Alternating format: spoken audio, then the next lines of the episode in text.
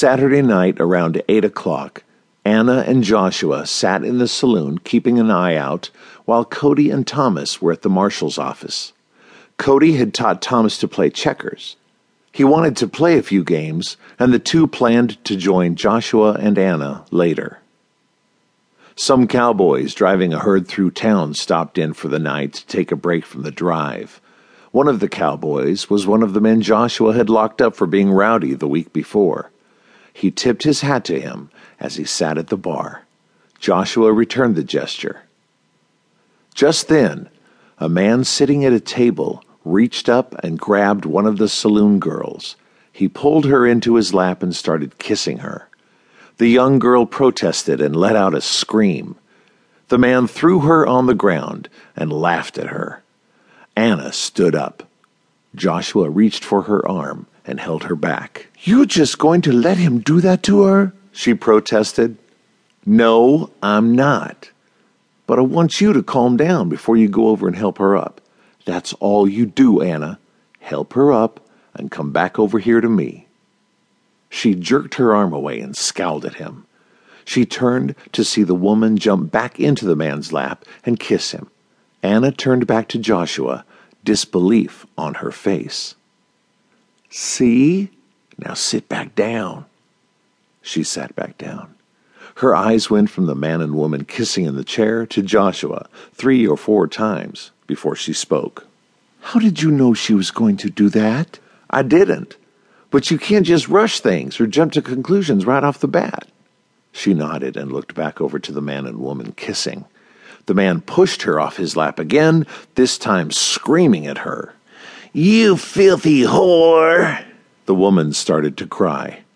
The man stood up, spat on her, and sat back down again. Anna jumped from her seat. Joshua grabbed her arm. Wait. The woman laughed, jumped back into his lap, and started kissing the man. Anna sat back down, but fidgeted in her seat, chewing her lip. If he does it again, then walk over politely and ask the both of them to stop. Anna nodded but kept chewing. Is the lash off your pistol? Anna reached down and slid the leather lash from her Schofield. Joshua did the same on both of his Colts, keeping his right hand on the Colt under the table. The man again pushed the woman from his lap. She fell down on the floor. He stood up, took two steps, and kicked her in the stomach. Before Anna could react, Joshua was halfway to the table.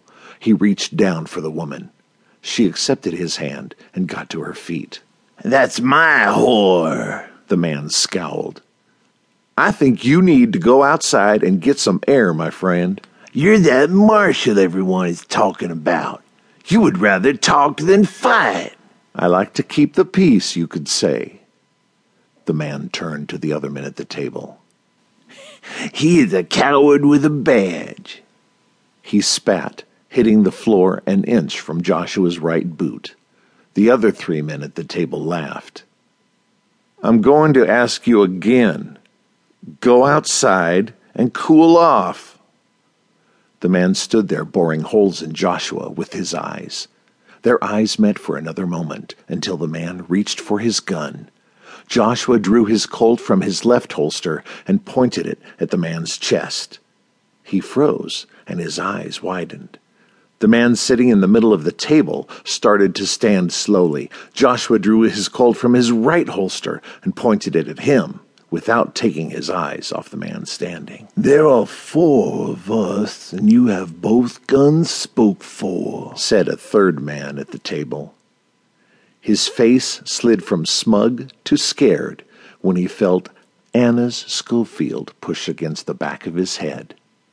The man raised his hands slowly. I've got the fourth man, Marshal, called the cowboy from the bar, his pistol aimed at the last man sitting at the table.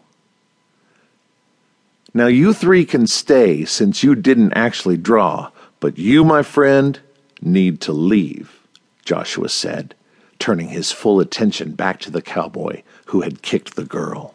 Okay, Marshal. You win this time. Next time I see you, I'm gonna kill you. Next time you see me, I may just kill you first.